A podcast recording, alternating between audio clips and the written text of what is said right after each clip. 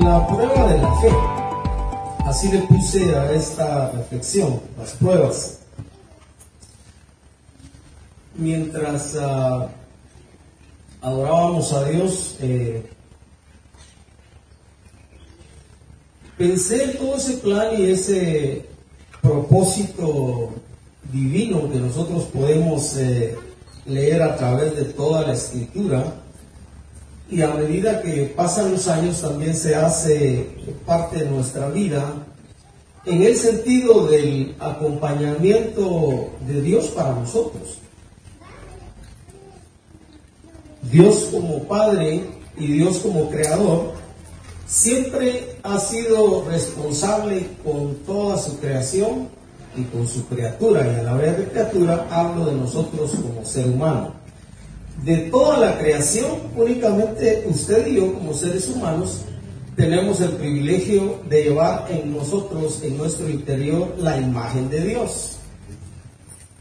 Los ángeles, eh, principados, potestades, tronos, dominios, eh, serafines, querubines, arcángeles, ángeles, toda la categoría que hay de ángeles, ellos tienen una gloria muy particular de acuerdo a su diseño, pero ninguno de ellos lleva la imagen de Dios plasmada en su corazón y de hecho los seres angelicales no fueron hechos con la posibilidad de ser redimidos.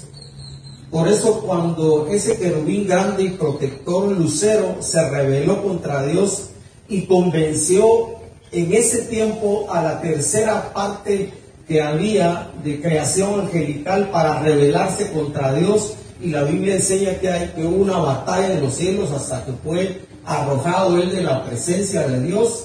Ellos no fueron creados para ser redimidos. Las pruebas son comunes, entre comillas, a toda la creación de Dios.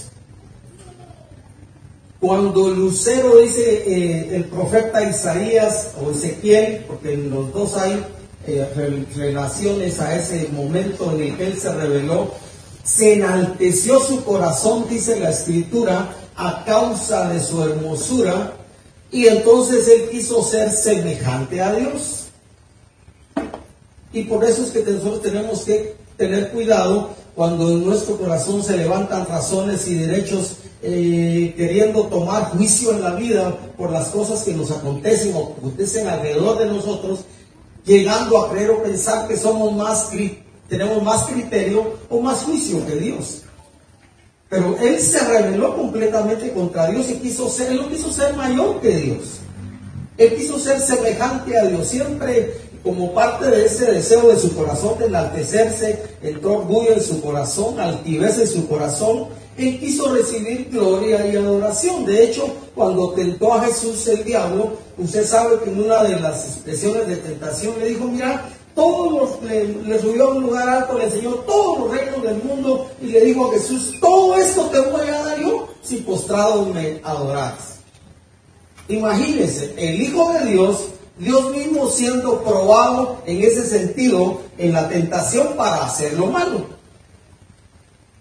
Y pues Jesús en esa, en esa, en esa tentación particular le dijo, escrito está, al Señor tu Dios adorarás y a Él solo servirás.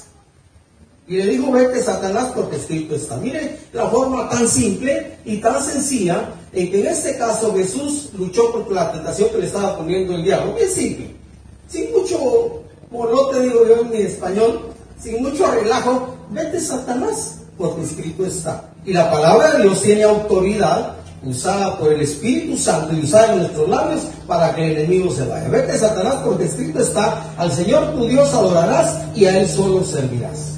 La creación angelical, hablando de las pruebas, la creación angelical fue probada, la tercera parte de los ángeles se reveló juntamente con Lucero y batallaron contra Dios y fueron echados de la presencia de Dios y se convirtieron lo que los estudiosos dicen en los demonios. Principados, potestades, Efesios 6 habla de esa batalla que nosotros no tenemos contra carne ni sangre, sino contra principados, contra potestades, contra los gobernadores de este siglo, contra huestes espirituales de maldad que vagan en los aires. Una de las fuentes de batalla nuestras. Porque otra de las fuentes de batalla nuestras, hablando de las pruebas, es nuestra carnalidad o es nuestro yo. Por supuesto, el exterior nuestro, lo que la Biblia llama el mundo, ¿verdad? Todo lo que está en nuestra cultura, en nuestra familia, en las empresas, todo lo que se opone a Dios, que no está de acuerdo a la palabra y la verdad de Dios, lo que la Biblia llama el mundo, las formas de este mundo, también es una otra forma de batalla y de prueba de nuestra vida. Pero yo desde el lado muy particular creo que las pruebas más complicadas de que he pasado no tienen nada que ver ni con el diablo ni con el mundo, sino con mi propio corazón. Porque ahí, ahí es donde yo libro las batallas en mi mente, en todo este pequeño cuerpo que tengo adentro de mí. Es una batalla, las pruebas, la lucha. Mire, Adán y Eva, hablando de la historia de la prueba, no de la tentación, aunque él fue tentado, la prueba fue parte de la vida de Adán y Eva. Ellos fueron diseñados por Dios de una manera particular para gobernar sobre toda la tierra, para administrar la creación de Dios. Dios preparó un huerto, el Edén, el jardín de Dios, un entorno de excelencia y maravilloso, y ahí le dio responsabilidad de cuidar y labrar el huerto. Adán no estaba de vacaciones permanentes, seis días de la semana y el último descansaba, como ordenó Dios. No, Adán no fue de vacaciones. Del otro lado de la historia, cuando pasemos a la eternidad, van a haber responsabilidades y va a haber trabajo productivo. Así que él tenía que labrar y cuidar la tierra. Y les dijo, les dio ordenanza, fructifiquen, multiplíquense, llenen la tierra, sojúzganla, sojúzganla, dominen sobre todo, ratones, culebras, sobre todo, dinosaurios, gobiernen sobre todo, arañas, a nada le van a tener miedo. Y únicamente, porque también Dios hace a su creación, en este caso al ser humano responsable por la vida, únicamente le dio un mandato. Todo se lo regaló, todo se lo donó, lo hizo administrador y mayordomo de la creación y de su vida, a Adán y por supuesto también de la mujer que le dio, y solamente le dio un mandato, mira, del fruto del árbol de la ciencia del bien y del mal, no comas. Fue lo único que le dio para hacerle responsable, porque si un día comes de él, ciertamente morirás. Era la prueba de su fidelidad, no era para pecar. Era la prueba de su constancia, era la prueba de su dedicación a Dios, porque se lo dio todo, pero también le hizo responsable.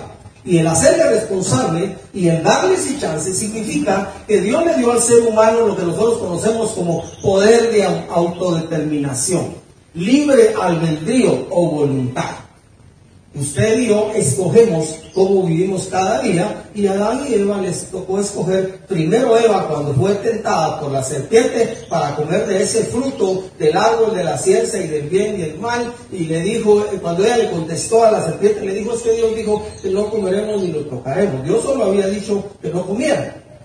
Y entonces comió. Luego apareció Adán y bien sujeto, bien enamorado, bien colgado de Todo lo que sea posible, le, dijo, mira, fíjate que la serpiente me dijo y comí, y entre comillas, no sé si le añadió, eso lo voy a añadir yo, no me pasó nada. Te recordabas que le dijiste que Dios dijo, aunque ella también tuvo comunión con Dios, en ese lapso estoy seguro, porque Dios le gusta la relación y la comunión con su creación, con la humanidad, y, y algo le ha de haber añadido, y entonces a Adán se le embotaron sus sentidos, por la influencia de la mujer y le entró también. Inmediatamente él entró porque si él no hubiera comido, otra historia estuviéramos contando, se dieron cuenta que estaban desnudos y tuvieron que empezar, ellos decidieron ponerse hojas. Y toda la moda que usted y yo usamos, ¿verdad? Si eso no hubiera pasado, usted y yo estuviéramos aquí desnudos, en paz, sin pena, sin vergüenza y sin nada. Así como estaban ellos antes. Sin vergüenza el uno con el otro.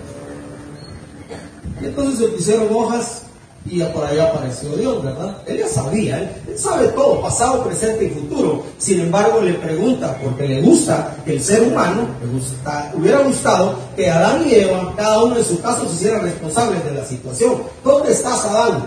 Ah, aquí escondido, le digo, nunca se había escondido de Dios, siempre salía a su encuentro con él, aquí escondido, Y, pues Dios ya sabía, ¿y qué pasó? Pues es que fíjate que la mujer, y le echa la culpa a Dios. ¿sí? Es que fíjate que la mujer que me dice, me dio, y yo comí de obediente cuate, Y le echó la culpa a Dios, literalmente. En otras palabras, si no me la hubieras dado, acuérdense que Adán no pidió mujer.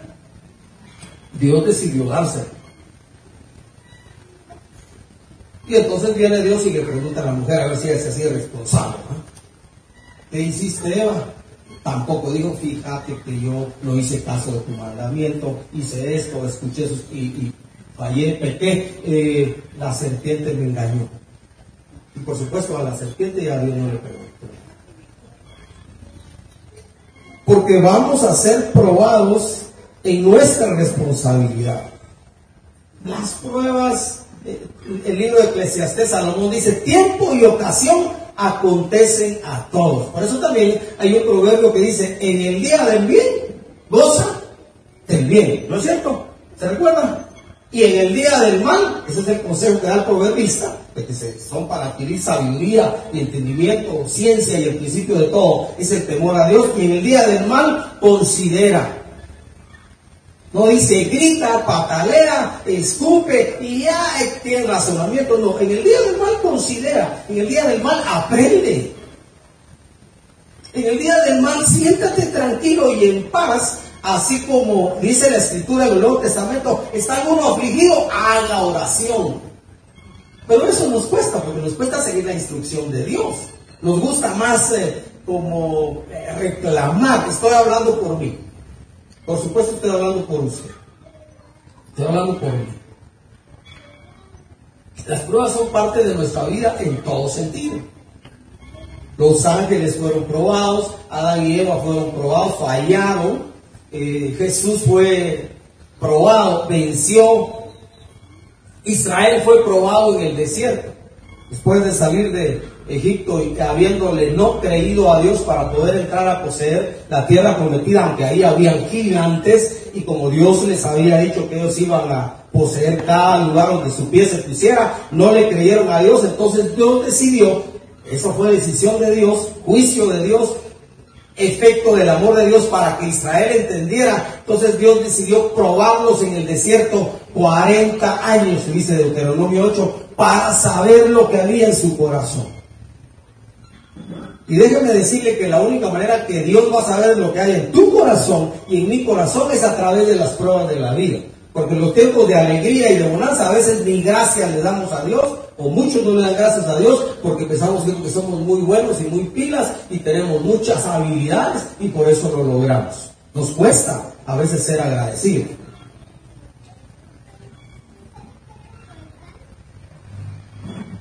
Tiempo y ocasión acontecen a todos. En el día del mal, considera. Hay tiempo de reír, dice Eclesiastés en Salomón, y hay tiempo de llorar. ¿Cuántos han llorado últimamente? Un ratito lloré. Ayer, ayer lloré. ¿Por qué? Eso no se lo cuento. Pero lloré. Porque necesitaba llorar un rato delante de Dios. Hay tiempo de reír, mire, qué rico el tiempo de reír usted. Qué alegre el tiempo de silbar. Que, el que alegre el tiempo de tener una sonrisa en el rostro, porque eso es lo que hay en el corazón. Qué difícil el tiempo cuando hay luchas y pruebas en la vida y en el corazón, y entonces nos mandamos eh, seriones. Y por eso la gente que nos conoce nos pregunta, ¿qué te pasó? ¿Qué te pasó, Felipe? ¿Y por qué, Es que no te miro igual que siempre. Porque uno se conoce, ¿no es cierto? A regresar uno a casa eh, y hablo a mis hermanas raras. Y, como, como no están siempre, entonces yo les pregunto, mucha, bueno, espero al momento oportuno, porque hay que ir aprendiendo cuándo se debe preguntar las cosas. No es decir, ¿y por qué están trompudas, mucha? Ah, olvídese, tranquila, tranquilo. Entonces mejor entro, con el correr de los años he ido aprendiendo un poquito y y cómo están, y ahí de poco en poco va saliendo el asunto hasta que me cuentan qué pasa. Y entonces, no, hombre, muchachos, digo yo, si así es la vida. Si a veces los vecinos lo machacan a uno. Y al final de cuentas, si es porque uno no es malo, sino porque es bueno, ellos lo están bendiciendo a uno. No dice así la Biblia. Alégrense cuando digan cosa, toda cosa de mal contra ustedes, mintiéndoles. Porque ya persiguieron antes a los profetas y a ustedes también los pueden perseguir. Pero si haciendo lo malo sufrimos, no tienen ninguna gracia. En cuanto a nosotros como creyentes, las luchas son pruebas de nuestra fe. Muy bien, miren, miren esto, pruebas de nuestra fe. ¿Y qué es nuestra fe? No es solo nuestra confianza en Dios, es todo lo que a través de los años tú hemos ido aprendiendo de Dios y su palabra. La prueba de nuestra fe.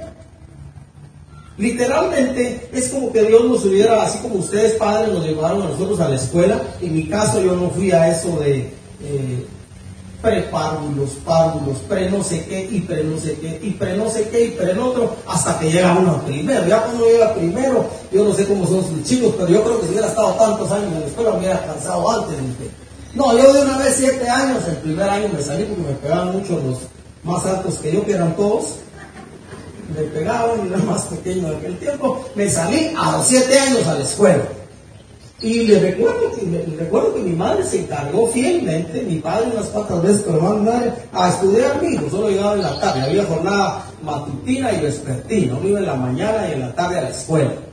Regresaba a, estudiar a mí, yo quería jugar cinco, ir a matar pajaritos, matar mariposas, ya no podía estudiar. Pero así pasé primero, quinto, sexto, y por gracia de Dios estudié los básicos diversificados y todavía me recuerdo de esa insistencia de mi madre en básicos diversificados, mi hijo toca exámenes, andé a yo le decía, ya estudié, anda otra vez, me decía, ay, ¿qué es que esas mamás que son tan insistentes, esas pruebas para que aprendamos?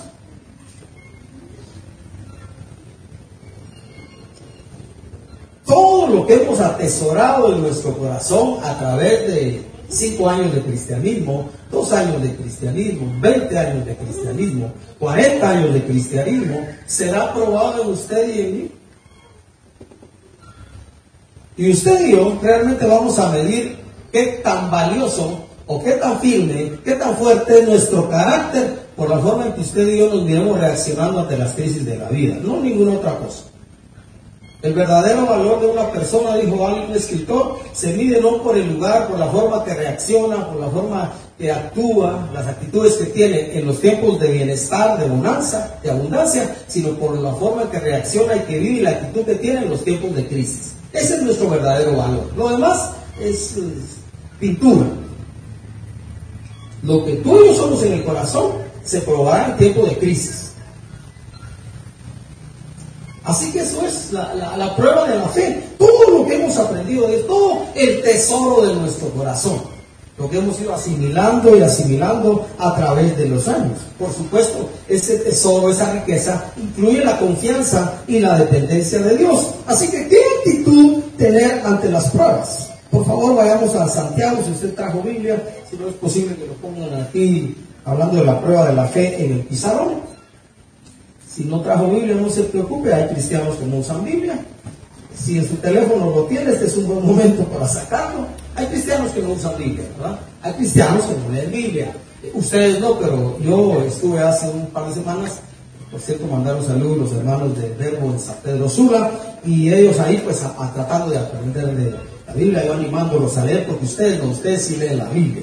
Yo, yo llegué a con los hermanos y les cuento que ya los hermanos estamos escuchando la audio Biblia ahora y si estuviera hoy allá les dijera vamos en el libro de Proverbios para adquirir sabiduría y entendimiento. Por ahí vamos, ¿verdad? Santiago capítulo 1, hablando de las pruebas.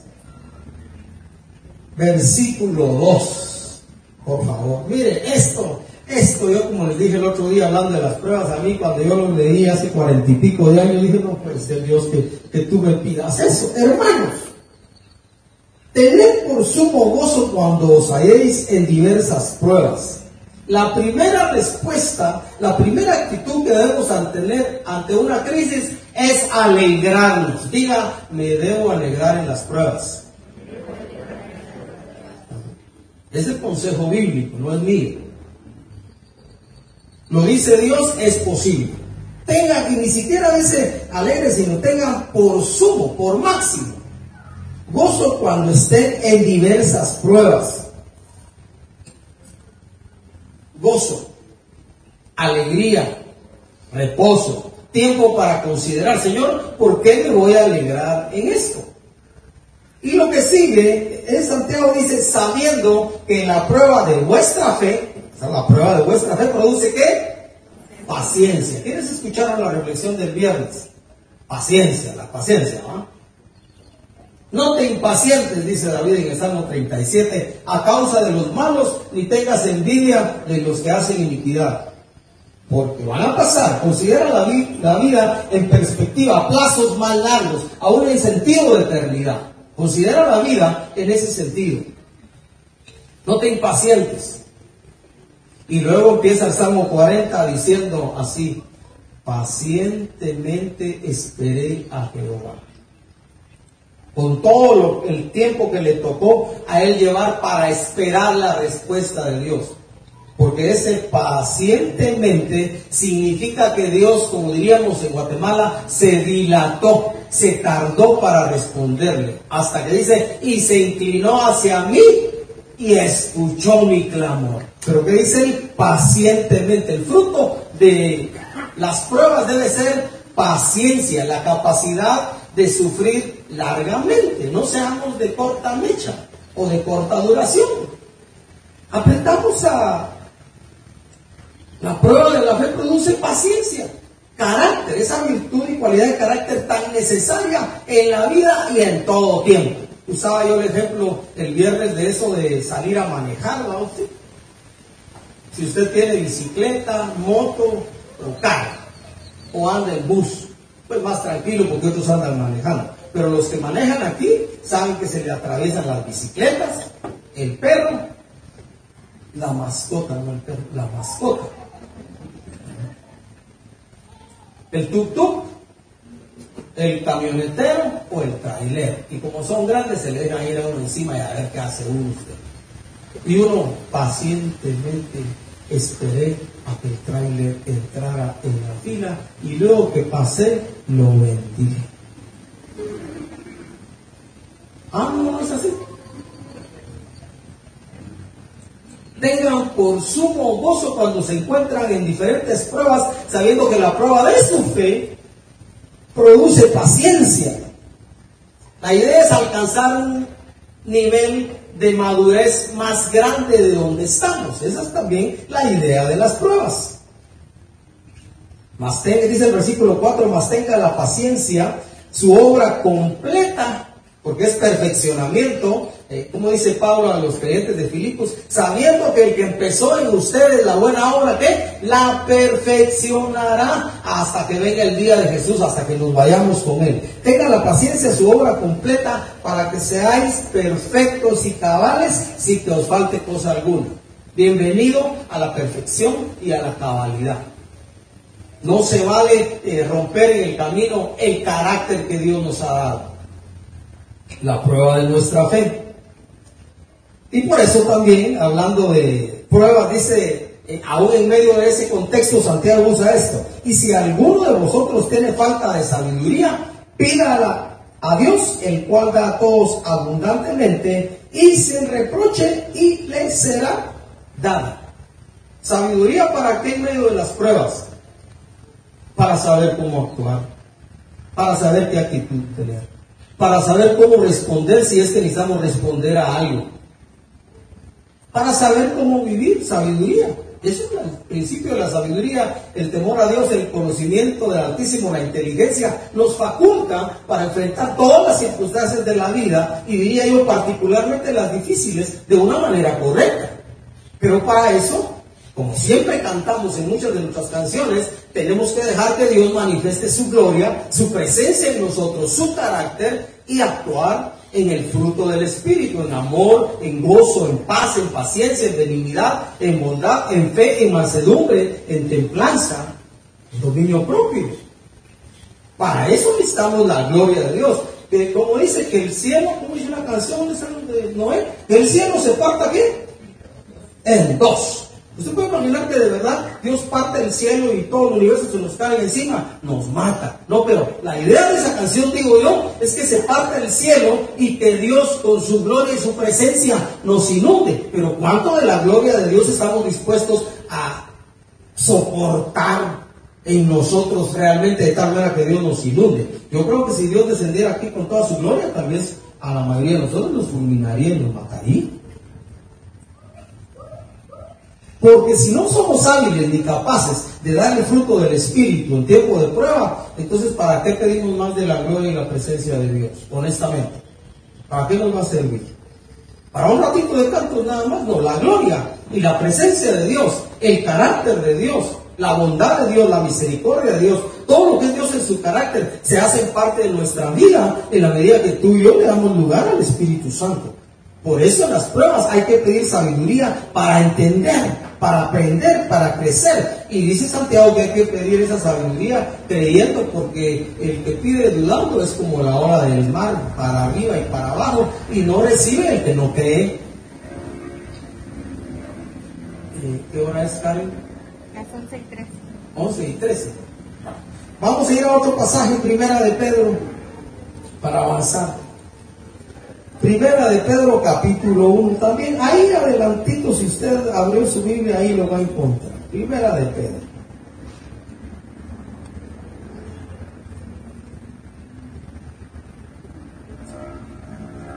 Está, yo tengo aquí desde el 6 al 9, yo quiero leer algo del 3 para entender el contexto. Ahorita pasamos por ahí, ¿oíste? En el 3 dice Pedro, bendito el Dios y Padre de nuestro Señor Jesucristo, que según su grande misericordia nos hizo, escuche esta voluntad de Dios, nos hizo renacer para una esperanza viva por la resurrección de Jesucristo de los muertos. Nos hizo renacer para una herencia incorruptible, incontaminada e inmarcesible, reservada en los cielos para nosotros. Dice que somos guardados por el poder de Dios mediante la fe para alcanzar la salvación que está preparada para que sea manifestada en el tiempo final, en el tiempo postrero. Y luego dice el 6, en lo cual dice nosotros nos alegramos, aunque ahora por un poco de tiempo, si es necesario, tengamos que ser afligidos en diversas pruebas. Diga conmigo, a veces es necesario. Le cuento, yo en la vida he hecho muchas veces necesario el trato de Dios en mi vida a través de las pruebas. Se lo tengo que confesar y decir porque así ha sido. A veces me pongo cabeza dura, no le atino y entonces Dios tiene que venir de una manera de las cosas que a mí me duelen, que Él sabe que me duele y que sufro y que necesito para aprender. Muchas veces en mi vida cristiana, en estos cuarenta y pico años que Dios ya me alcanzó, Dios ha tenido que venir a veces en mi cuerpo físico con dolencias y enfermedades para que yo aprenda. Un poco difícil decir. Ahí puedo contar una serie de cosas, las veces que, la vez que me dio una parálisis facial 1994-1995.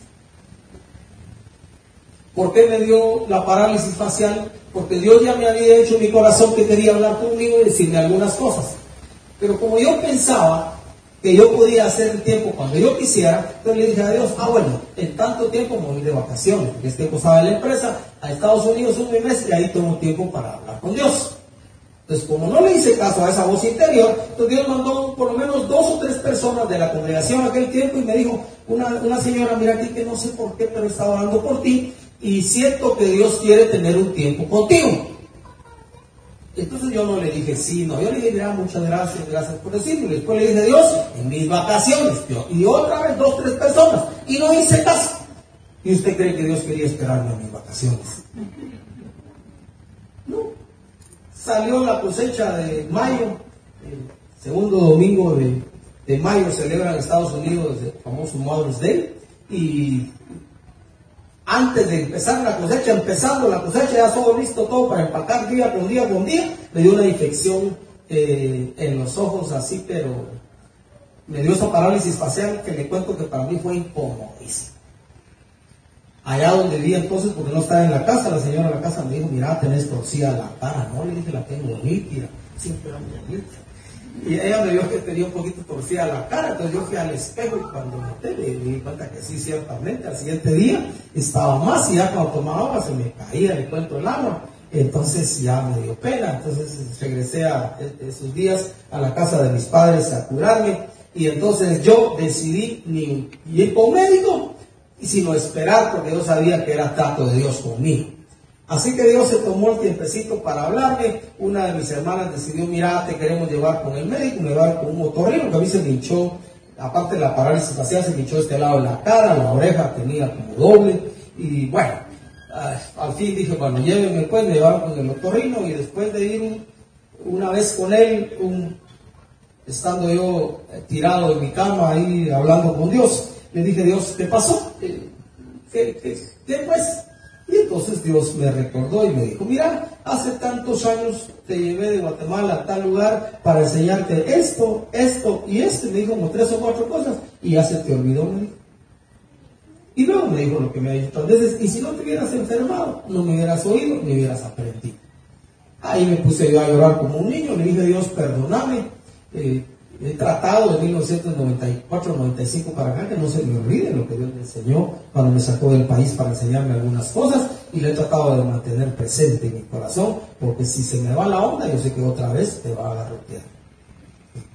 En una semana fui tres veces con el otorrino, eh, un herpes, un herpes Oscar, algo así le llaman a esa cosa que me dio, me dijo el otorrino, y la tercera vez que fui en lapso de una semana me dijo, eh, porque ya después que Dios trató conmigo, oré y oré, le pedí perdón y todo, al día siguiente yo estaba así como estoy ahorita, calidad nuevo, me regresó la cara a donde tenía que estar y me dice el doctorino, usted tuvo suerte, me dijo.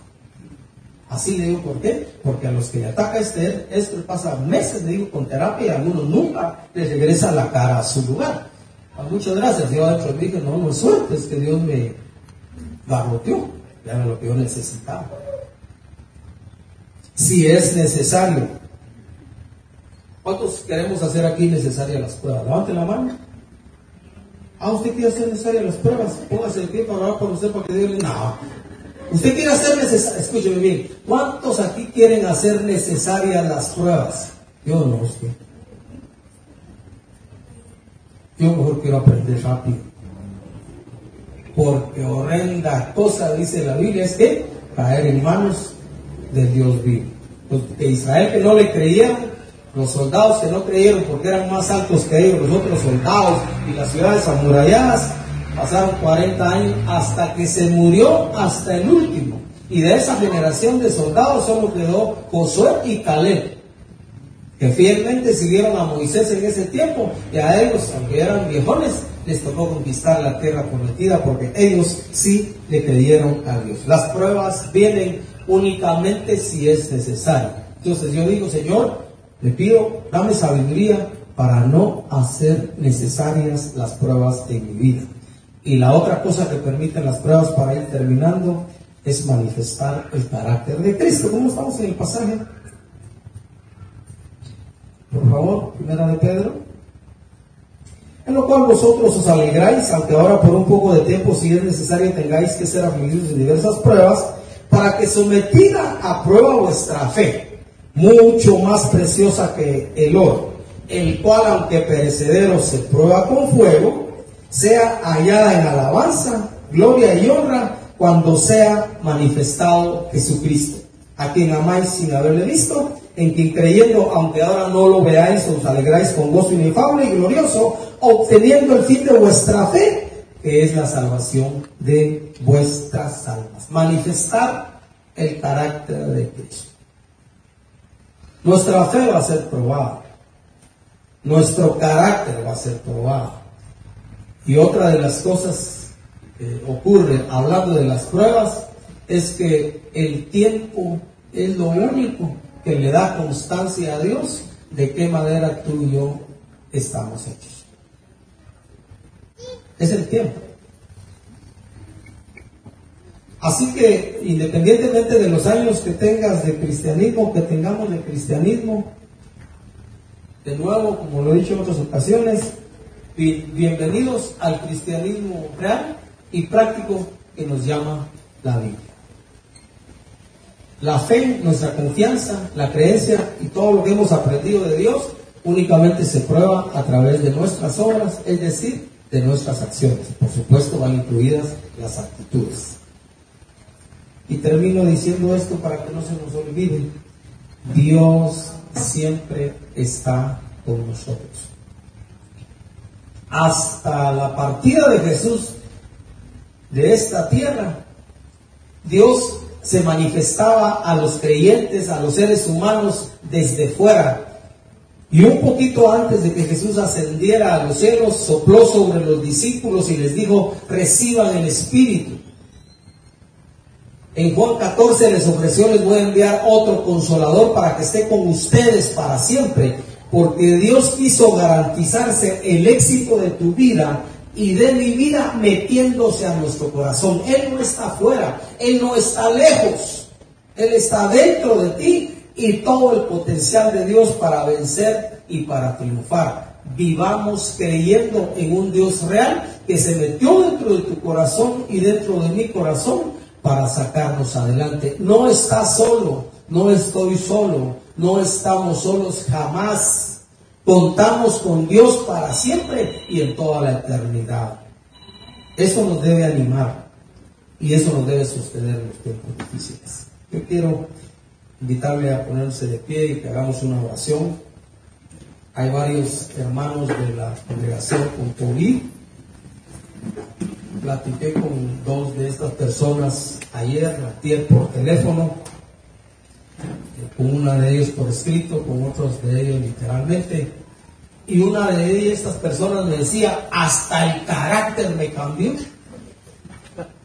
Sí, hasta de mal humor he estado. A dar fruto le escribió. Pero así dijo. Y la otra persona con la que hablé me dijo esto que me llamó la atención. Mire, me dijo, he viajado, he salido del país, no me ha pasado nada y ahora me dio COVID, pero solo me dijeron que tenía el virus y me entró temor en mi corazón hasta de dormir solo, me dijo. No le había pasado nunca hasta ahora que tiene COVID. Por todo lo que desde que empezó esta pandemia se sembró en el ambiente de temor y de pánico y todo lo demás, secuelas. Ahora hasta lo que no es secuela de COVID es secuela de COVID, de cuento. Pero me decía, esta persona me entró temor en mi corazón, está solo. Y si me pasa algo, me dijo, estoy solo. Y, me dijo, pero ella sonriente esta persona me dijo, pero no lo entiendo como la lucha, el temor de mi corazón, porque nunca había pensado así mientras estaba solo. Pero ahora sí tengo temor en mi corazón. Así que vamos a orar por esas personas de la congregación. Si usted sabe de algunos específicamente en su vecindario o familia, Oremos por ellos en este momento, oremos por las demás personas y familias de la congregación, oremos por nuestra nación, el nivel de contagios está alto, aunque es mucho más leve el efecto del COVID ahora en nuestro cuerpo, pero igual cuidémonos al máximo. Gracias por venir siempre todo este tiempo con mascarilla, gracias por cuidar el saludo, eso nos va a preservar, porque queremos seguirnos reuniendo, apreciamos ese cuidado que usted ha tenido de usted, de su familia y de nosotros, sigamos así y oremos para que hoy en la noche, si fuera posible, Dios mate el virus. Usted, por favor, olvídese de eso de vino para que hace que se quede en Venus, en Júpiter, pero no en Guatemala ni en el planeta Tierra. Oremos por eso, porque Dios es misericordioso y oremos también para poder aprender lo que tenemos que aprender en este tiempo de crisis y otras crisis que estamos viviendo. Padre Celestial, levantamos nuestro corazón delante de ti. Señor, lo primero que yo quiero orar en este lugar es que ninguno de nosotros ni nuestras familias hagan necesario las pruebas. Tú eres bueno, Señor, te revelaste a nosotros, te mostraste a nosotros, eres misericordioso. Tu gracia en Cristo Jesús es un regalo precioso para nosotros. Señor, ayúdanos a ser sabios por tu palabra y sabios por tu espíritu para no hacer necesario tu trato duro y difícil con nosotros a través de las pruebas, probando nuestra fe, lo que sabemos de ti, lo que pensamos de ti, lo que creemos de ti y lo que vivimos de ti. Ayúdanos, Señor, ayúdanos, Señor, ayuda a mis hermanos, ayuda a cada familia de la congregación a no hacer necesario eso. Y en el otro lado, Señor, queremos darte gracias por meterte a nuestro corazón, por haberte metido a nuestro corazón. Nadie de nosotros debiera sentirse nunca solo, así como dijo Jesús, porque no nos iba a dejar huérfanos. Le dijo a sus discípulos, no les dejaré huérfanos, le enviaré al Paráclito, al otro consolador, al Espíritu Santo, al Espíritu de verdad, y dijo, para que esté con ustedes para siempre. Ese es un tesoro precioso que tenemos en el corazón. Así que Padre, oramos para que cada uno de nosotros también pueda dejar que la obra de tu Espíritu Santo sea hecha en nuestro interior y nosotros podamos saber y entender, tener conocimiento de que la obra de tu Espíritu es una realidad en nuestra vida, porque siempre estás allí. Gracias por acompañarnos, gracias por sustentarnos, gracias por sostenernos. Y Señor, también con confianza en ti, levantamos ante tu trono a cada uno de nuestros hermanos en la fe que en casa están aquejados de COVID. Oramos para que los saques bien, oramos para que los saques y oramos para que protejas a sus familiares. A nuestros amigos que tienen COVID los levantamos ante tu trono y pedimos su restauración. Y oramos también, Señor, por todas aquellas personas en Guatemala que en hospitales y en clínicas o en sus casas están pasando esta crisis de COVID para que también a cada uno de ellos en esta nación les fortalezcas y les sanes por amor de tu nombre y para la gloria de tu nombre. Señor, te pedimos a ti que tengas misericordia de nosotros, de Guatemala, de todas las naciones del mundo, de toda la humanidad, para que se acabe esta, este gobierno este virus en el nombre de Jesús. Nosotros sabemos que no hay nada imposible para ti y por eso pedimos tu perdón y tu misericordia para toda la humanidad. En el nombre de Jesús de Nazaret. Amén y amén. Muy bien.